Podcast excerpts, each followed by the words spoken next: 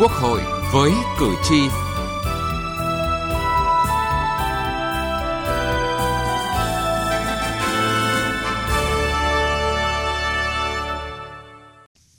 Xin kính chào quý vị và các bạn.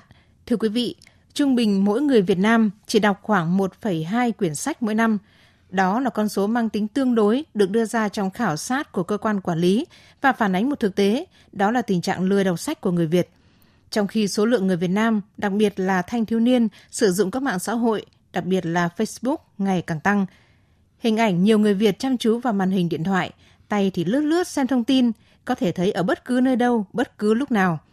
Làm thế nào để người Việt hứng thú hơn với việc đọc sách? Làm thế nào để xây dựng văn hóa đọc, góp phần xây dựng một xã hội học tập? Đó là một trong những mục tiêu đặt ra khi xây dựng dự thảo luật thư viện. Và chương trình Quốc hội với cử tri hôm nay chúng tôi đề cập nội dung này.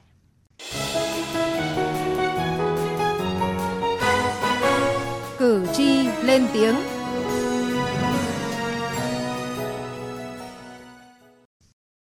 Thưa quý vị, tình trạng lười đọc sách diễn ra ở nhiều thành phần xã hội, ở nhiều lứa tuổi khác nhau.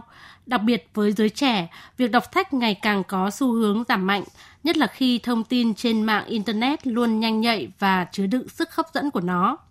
Bạn Dương Hồng Sơn, sinh viên trường Đại học Hạ Long nhận xét. Thanh niên bây giờ thường bỏ qua phần đọc sách thì thay lại lên Facebook, chụp ảnh, họ lướt web. Thực tế cho thấy là thường học sinh, sinh viên chỉ đọc sách giáo khoa hoặc các sách nghiên cứu khi cần thiết. Sách cũng được những nhà nghiên cứu quan tâm hơn để phục vụ cho hoạt động nghề nghiệp của họ. Người già thì thường lựa chọn cách đọc sách truyền thống, còn các đối tượng khác lại hay tiếp cận và thu nạp thông tin qua các kênh thông tin trên mạng Internet hơn là dành thời gian để tìm hiểu và đọc sách. Ông Ngô Đăng Lẫm, cán bộ hưu trí ở quận Thanh Xuân, thành phố Hà Nội, cảm nhận. Tuổi ngoài 50 thì đọc còn còn giữ được cái chất đọc sách còn giới trẻ. Bây giờ thì tôi tôi cảm nhận thôi là ít đọc. Nhiều cháu nhiều em cũng mua sách lắm còn không biết là cái khả năng đọc đến đâu đọc như thế nào. Thực tế là thì bây giờ nhiều cái phương tiện sách quá internet facebook đâm ra thế hệ trẻ hầu như là lúc nào cũng chấm chấm vào đấy. Từ những đứa cháu nhà tôi 9 10 tuổi đến thanh niên hầu như họ dành thời gian nhiều cho uh, internet. Thói quen đọc, kỹ năng đọc của độc giả cũng chưa được định hướng một cách cụ thể và bài bản. Thường người đọc có xu hướng chạy theo tâm lý đám đông, chạy theo nhu cầu của thị trường, theo các chiêu PR, quảng cáo từ các đơn vị xuất bản sách, chạy theo những cuốn sách bị cấm để giải quyết sự tò mò, giải trí hơn là đọc để trau dồi về tri thức Tâm lý đọc này đã tạo nên sự thay đổi thói quen đọc sách và phương thức đọc sách của người đọc. Việc lựa chọn chương trình giáo dục, phương thức đọc còn mang tính tự phát, chưa có hệ thống từ các cấp học như tiểu học, trung học và đại học. Quỹ thời gian eo hẹp cùng với sự xuất hiện của nhiều loại hình giải trí nghe nhìn đã làm thay đổi thói quen đọc sách. Người Việt Nam đọc sách nhanh hơn, sách mỏng hơn và đọc lướt hơn. Đó là thực trạng đọc ở đô thị, còn ở khu vực miền núi và vùng sâu vùng xa thì văn hóa đọc vẫn chưa thực sự được hình thành vì điều kiện sống còn nhiều khó khăn và thiếu thốn. Ông Nguyễn Văn Bình ở thành phố Nam Định, tỉnh Nam Định cho rằng lâu nay vấn đề đọc sách là do cái nhu cầu cá nhân theo thói quen tự đọc thôi chứ chưa có một cái ờ, đơn vị nào tổ chức quản lý hoặc là tạo điều kiện để cho người đọc tổ chức được cuốn hút vào việc đọc có kết quả nên chăng chúng ta cần giao cho một tổ chức nào đó chuyên lo việc này từ khâu kích thích cái nhu cầu đọc sách đến khâu tạo điều kiện đến khâu uh, xây dựng cơ sở đọc sách cho toàn dân để cho cái xã hội chúng ta thành xã hội thật sự xã hội học tập. Việc xây dựng văn hóa đọc chưa thực sự được quan tâm từ trong nhận thức của người dân lẫn các cơ quan quản lý. Từ trước tới nay, cũng chưa có một cuộc tổng điều tra về văn hóa đọc trên quy mô toàn quốc để có thể đánh giá mức độ đọc của công chúng hiện nay. Hệ thống thông tin, thư viện công lập tuy được đầu tư nhưng chưa thực sự quy củ, bài bản và khoa học. Chính sách khuyến khích thư viện tư cũng như là xã hội hóa công tác thư viện thì gần như chưa được chú ý. Văn hóa đọc góp phần to lớn vào việc bồi dưỡng và nâng cao kiến thức, hình thành và phát triển nhân cách con người. Đó là những yếu tố căn bản trong sự phát triển của mỗi đất nước, là giá trị cốt lõi của mỗi dân tộc vì thế, việc xây dựng văn hóa đọc không chỉ là câu chuyện của mỗi cá nhân mà rất cần có chính sách khoa học, hợp lý và bài bản của nhà nước. Từ nghị trường đến cuộc sống Thưa quý vị, thưa các bạn, xuất phát từ thực trạng đọc sách đang có xu hướng giảm, một trong những mục tiêu quan trọng khi xây dựng dự thảo luật thư viện là góp phần tạo hành lang pháp lý, phát triển sự nghiệp thư viện, phát triển văn hóa đọc, bảo đảm quyền tiếp cận thông tin, lợi ích hưởng thụ văn hóa và học tập suốt đời của người dân. Ở các nước, kể cả các nước rất giàu, người ta không khoe GDP bình quân đầu người là bao nhiêu hay chúng tôi giàu có như thế nào, mà đầu tiên là mời đến tham quan Thư viện Quốc hội. Đến các trường đại học cũng thế, họ khoe thư viện, qua thư viện để nói về nền văn hóa, trình độ dân trí. Vì thế, với tư cách của một người quan tâm đến thư viện, đến đọc sách, theo Phó Chủ tịch Quốc hội Phùng Quốc Hiển, dự án luật thư viện rất cần thiết trong bối cảnh hiện nay và cả tương lai sau này. Tuy vậy, Phó Chủ tịch Quốc hội Phùng Quốc Hiển lưu ý những quy định của luật phải thực sự phù hợp, cụ thể và khả thi. Cách để mà quản lý tài liệu này thì tôi đề nghị là riêng cảnh vi được cấm thì phải xem rất là cẩn thận. Chứ không có thì chúng ta sẽ dẫn tới là sẽ là khó khăn. Tưởng là chặt chẽ, nhưng mà cái chặt chẽ này của chúng ta là nhiều khi nó, nó không được thể chế hóa một luật, không cụ thể hóa thì dẫn tới là nó lấy nó bó. Thế việc thành lập thư viện thế thì đây tôi là có vốn tài liệu. Thế bây giờ phải vốn tài liệu thế nào chứ? Tôi, tôi có mấy quyển sách cũng là vốn vốn ít vốn nhiều thế nào thế nào là vốn tài liệu anh à, thế mà sao tại sao là có lượng tài liệu ấy lượng sách báo này chứ dùng cái vốn bây giờ cũng lại chúng ta cũng bắt đầu là cứ, tất cả bây giờ là được quy thành giá trị hết vốn tài liệu là thế nào? Thế hoặc là hoạt động thư viện là hoạt động không vì mục tiêu lợi nhuận. Không phải. Đây chỉ là có thể đối với lại là công lập thôi. Còn lại tư nhân người ta có thể người ta vẫn có những hoạt động kinh doanh chứ. Mình làm như thế là cũng là bó. Đồng tình với quan điểm không nên quy định nguyên tắc hoạt động thư viện là không vì lợi nhuận, chủ nhiệm Ủy ban Kinh tế Vũ Hồng Thanh cho rằng quy định như vậy có thể ngăn cản việc xã hội hóa thư viện.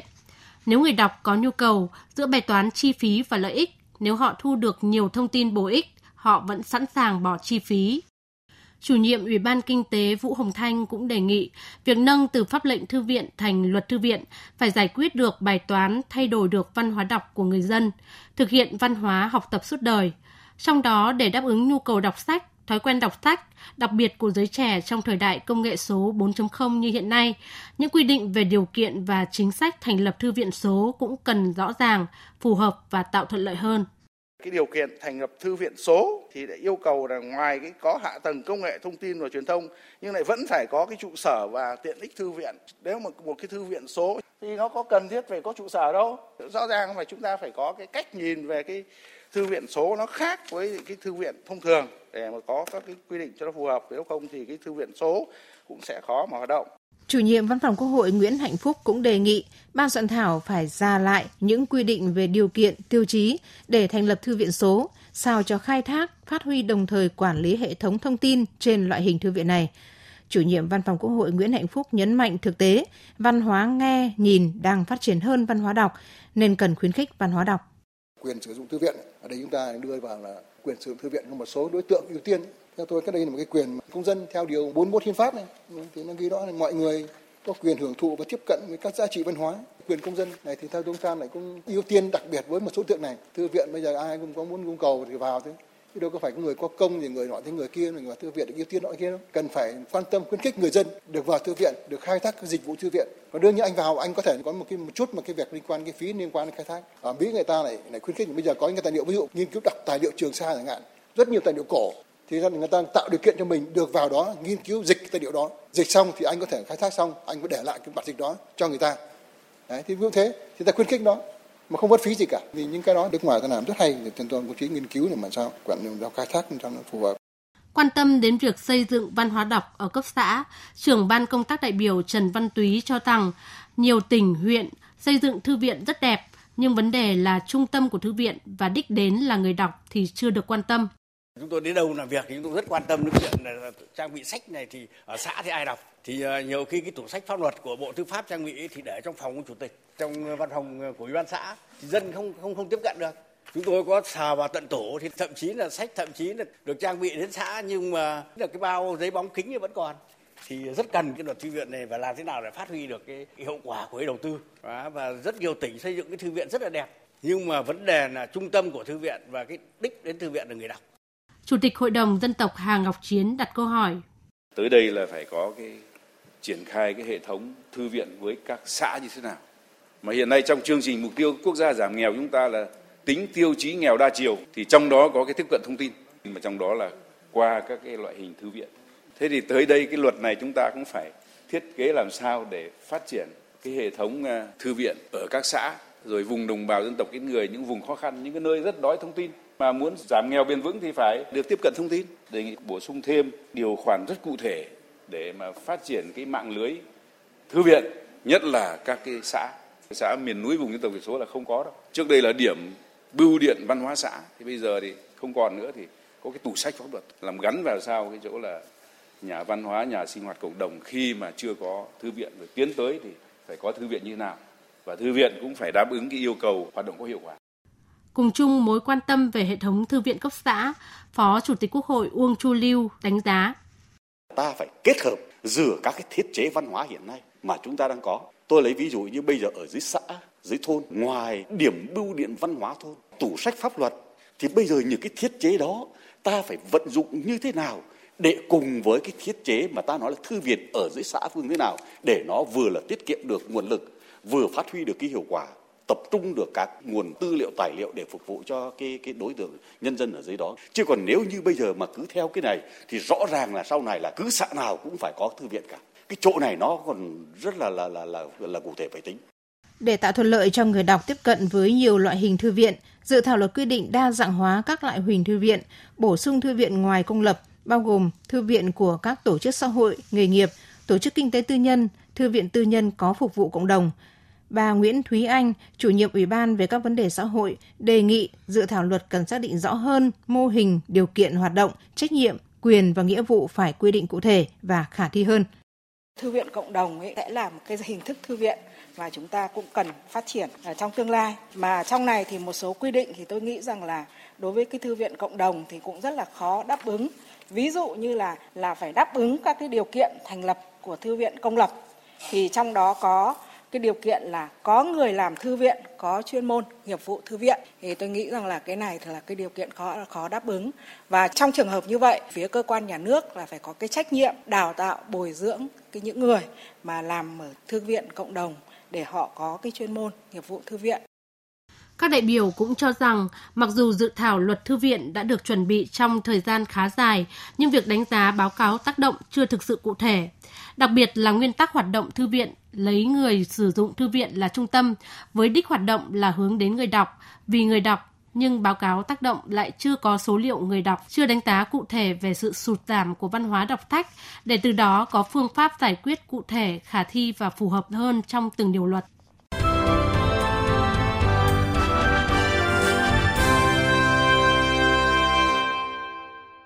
Thưa quý vị, thưa các bạn, để khuyến khích và xây dựng văn hóa đọc, hoạt động của thư viện công lập phải luôn có sự thay đổi để thích ứng và đáp ứng tốt hơn nhu cầu của người đọc và yêu cầu của sự hiện đại phát triển công nghệ thông tin. Điều này được ông Nguyễn Xuân Dũng, Phó Giám đốc Thư viện Quốc gia chia sẻ. Thư viện Quốc gia Việt Nam cũng luôn là tìm các cái đối tác cũng như là các cái tổ chức trong nước cũng như quốc tế để làm sao kêu gọi về xã hội hóa, giúp cho thư viện thêm về những trang thiết bị ờ, cũng như điều kiện cơ sở vật chất để giúp mở thêm các dịch vụ mới. Ờ, ví dụ như là ờ, thư viện quốc gia Việt Nam cũng đã được Vina Samsung tài trợ một cái không gian S-Hub đây là một cái không gian là kết hợp giữa công nghệ hiện đại với tài nguyên thông tin của thư viện và có những cái hoạt động mang tính định hướng, tạo một cái môi trường học tập cũng như trao đổi, chia sẻ cho bạn đọc. Xây dựng văn hóa đọc không chỉ là dựa vào hệ thống thư viện công lập mà rất cần sự đóng góp phát triển của hệ thống thư viện tư nhân. Mấy năm nay, những người yêu thích đọc sách cũng bị thu hút bởi một thư viện nhỏ mang tên Be Free ở phố Xuân La, Xuân Đình, Hà Nội. Hiện nay, thư viện Be Free có hơn 1.800 đầu sách với nhiều thể loại đa dạng như văn học, lịch sử, khoa học.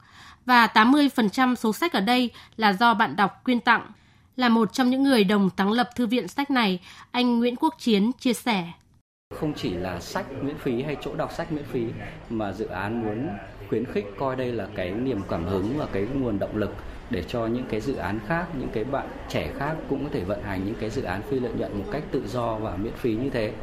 Vâng, tuy vậy thì việc phát triển hệ thống thư viện công lập hay tư nhân thì cũng đều cần có những chính sách đầu tư, hỗ trợ cụ thể từ phía nhà nước. Cùng với đó, việc xây dựng văn hóa đọc khơi gợi niềm đam mê đọc sách, thói quen tìm hiểu sách ở thư viện, kỹ năng đọc và cảm nhận những lợi ích, thông điệp ý nghĩa từ sách thì đều cần được nuôi dưỡng từ quá trình giáo dục. Người đọc chưa hề quay lưng với sách truyền thống mà chỉ là bớt quan tâm tới văn hóa đọc. Bởi vậy, việc tuyên truyền, quảng bá sách có giá trị văn hóa, bổ ích về tinh thần và tri thức cần phải được coi trọng. Bên cạnh sự vào cuộc của hệ thống truyền thông, hệ thống thư viện, tủ sách công cộng cũng phải hoạt động mới, sinh động và hiệu quả hơn. Những thay đổi này cần có cách làm bài bản từ phía những nhà lập pháp và tổ chức thực hiện. Nghị trường bốn phương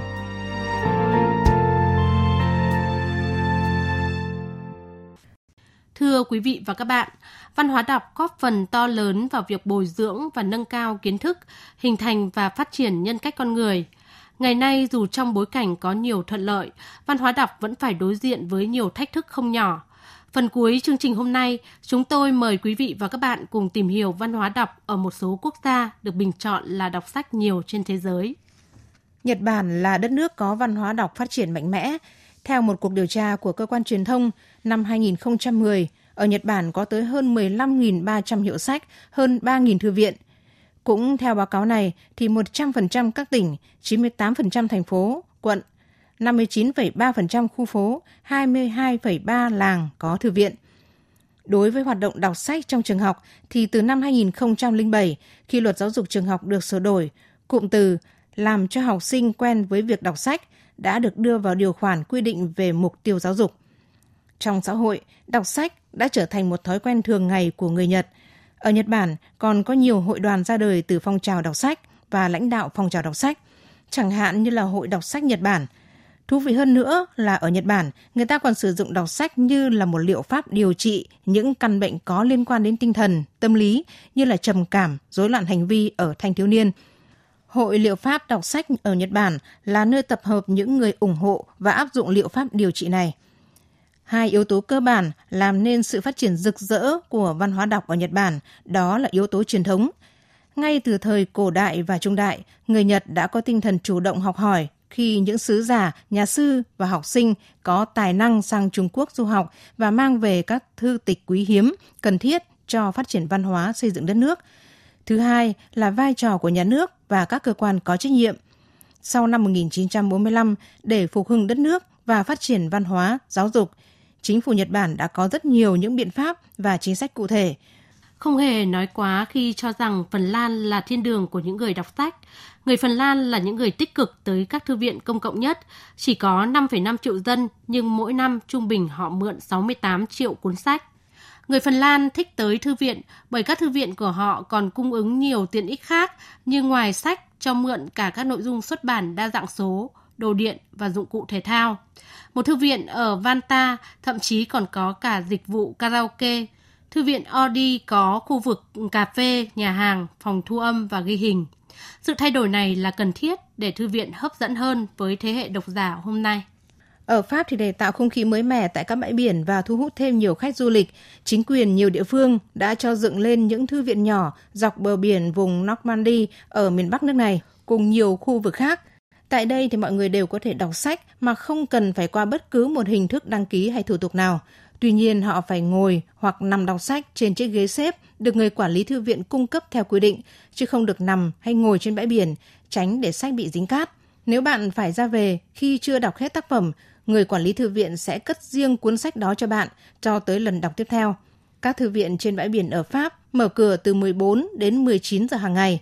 Những người đến đây đọc sách không chỉ đa dạng về quốc tịch mà còn đa dạng về cả độ tuổi. Thưa quý vị, thưa các bạn, những thông tin về văn hóa đọc ở một số nước trên thế giới cũng đã kết thúc chương trình Quốc hội với cử tri hôm nay. Chương trình do biên tập viên Vân Hồng biên soạn và thực hiện. Cảm ơn quý vị và các bạn đã quan tâm theo dõi.